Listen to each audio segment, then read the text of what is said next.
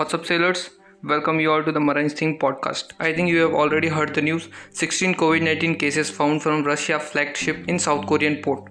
Seoul, June 23, 16 COVID 19 cases were found from a Russian flagship docked in a southeastern port of South Korea, the country's health authorities said Tuesday.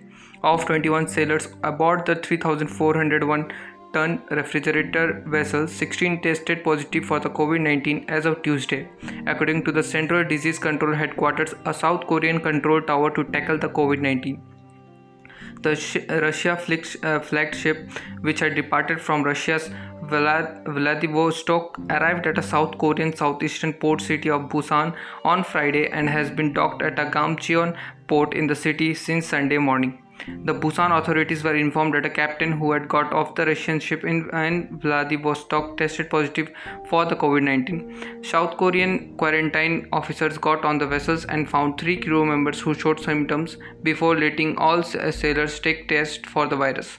Kwon Jun Wook, Deputy Director General of the Central Disease Control Headquarters, told a press briefing that no report was delivered to the health authorities through the three sailors with high fever were on board, saying it will take action in accordance with the Quarantine Act. Kwon added that no report on the captain who tested positive was delivered from the Russian side. Because of the absence of the report, about 170 port workers came into contact with the sailors of the Russian vessel to help unload luggage and repair the ship.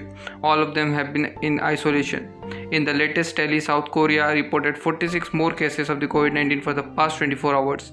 Out of the uh, new cases, 30 were imported from overseas. Thank you and tune into Marine Thing podcast.